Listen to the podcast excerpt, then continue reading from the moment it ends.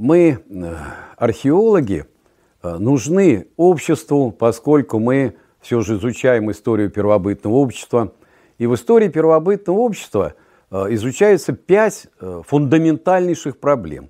Это проблема антропогенеза, это происхождение человека, это проблема появления первобытного искусства, это проблема производящего хозяйства, появление металлургии – и одной из проблем является как раз появление первой глиняной посуды. Нельзя сказать, что до глиняной посуды люди не пользовались посудой. Нет, это не так. У них были каменные сосуды, по, судя по находкам на Ближнем Востоке, Передней Азии. У них были берестяные туеса, были плетеные корзины и так далее. Но глиняная посуда резко изменила все качество жизни древнего человека, поскольку глиняная посуда является очень прочной, и является, по сути дела, хранилищем, контейнером, который может и варить, и может хранить, и так далее. Это было особенно важно в тех регионах, где появлялось производящее хозяйство, где появлялось земледелие, и была необходимость хранить запасы зерна. И чтобы это зерно не съели те же мыши, надо было хранить как раз той таре, которая была бы несъедобна для мышей и так далее.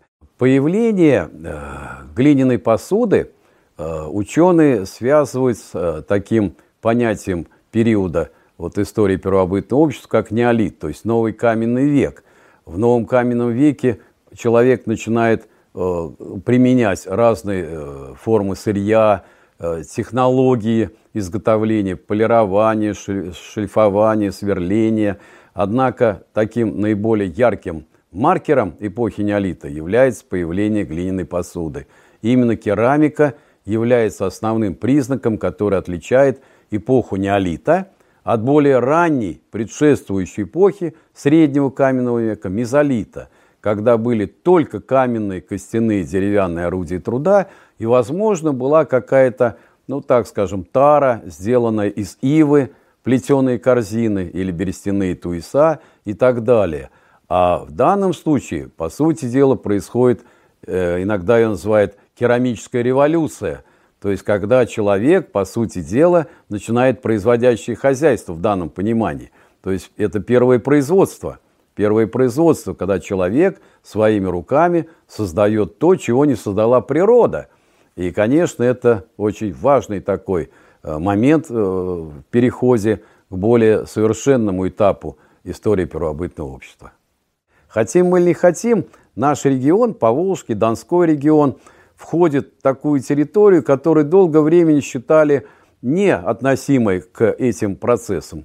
Конечно, это было связано тем, что и на территории Поволжья, и Подонья, и Поднепровья у нас не было радиоуглеродных дат. То есть, естественно, научные методы не давали возможности нам определить истинный возраст первых людей, которые научились изготавливать древнейшую посуду на территории Волго-Донского междуречия. Последние годы благодаря интенсивным работам археологов и, естественно, научных специалистов, появился банк данных этих радиоуглеродных дат, который позволяет говорить о том, что и Поволжье, и Подонье являются одним из эпицентров формирования древнейших э, центров производства керамики. Одним из них является как раз Нижнее Подонье – и недалеко от нас находится стоянка Ракучный Яр, которая, судя по радиоуглеродным датам, относится к восьмому тысячелетию до нашей эры по вот, э, калиброванной шкале. И это, конечно, э, говорит о том, что это одно из самых древних керамических производств. Это подтверждается и технологическим анализом керамики. Она была сделана из ила, который брали, видимо, с дна дона, и лепили горшки, в таком уже потом обжигали, наносили орнамент и так далее.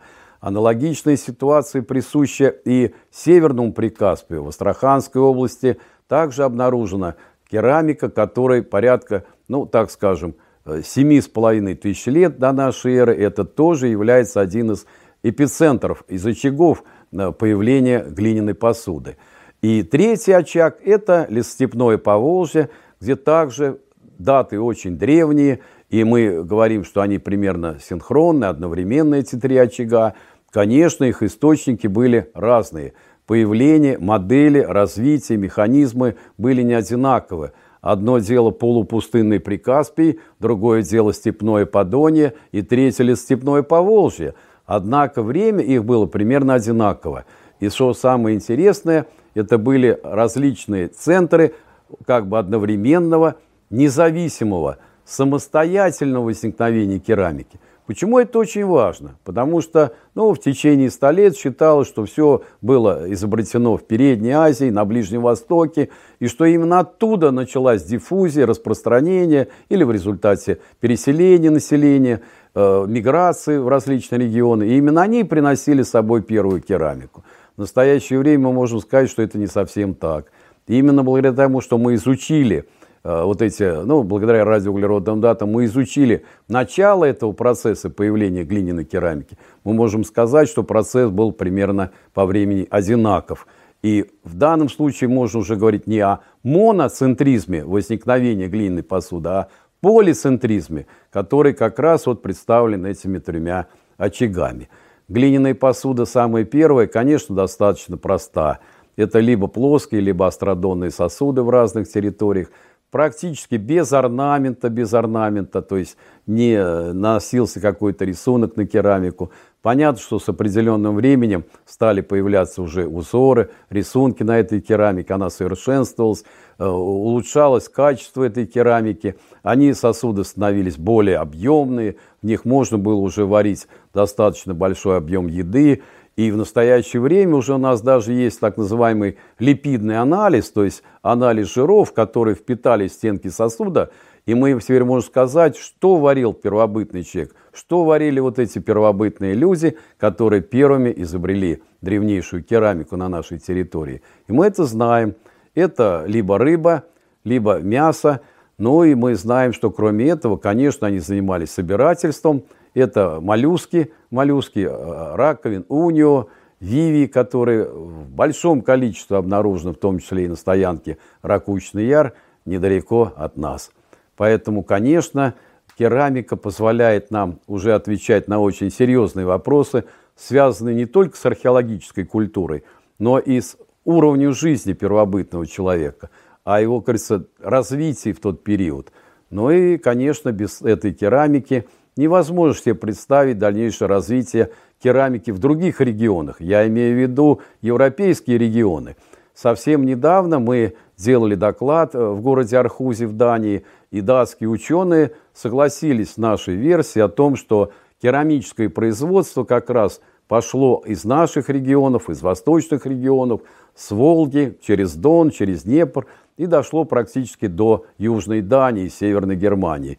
И это не наши фантазии, это, по сути дела, научные факты. Поэтому на основе керамики мы можем восстанавливать какие-то процессы движения археологических культур, передачи каких-то навыков. Но еще раз повторюсь, это археологические культуры, а отнюдь не расы или какие-то там этносы и так далее. Об этом говорить, конечно, ни в коем случае не стоит.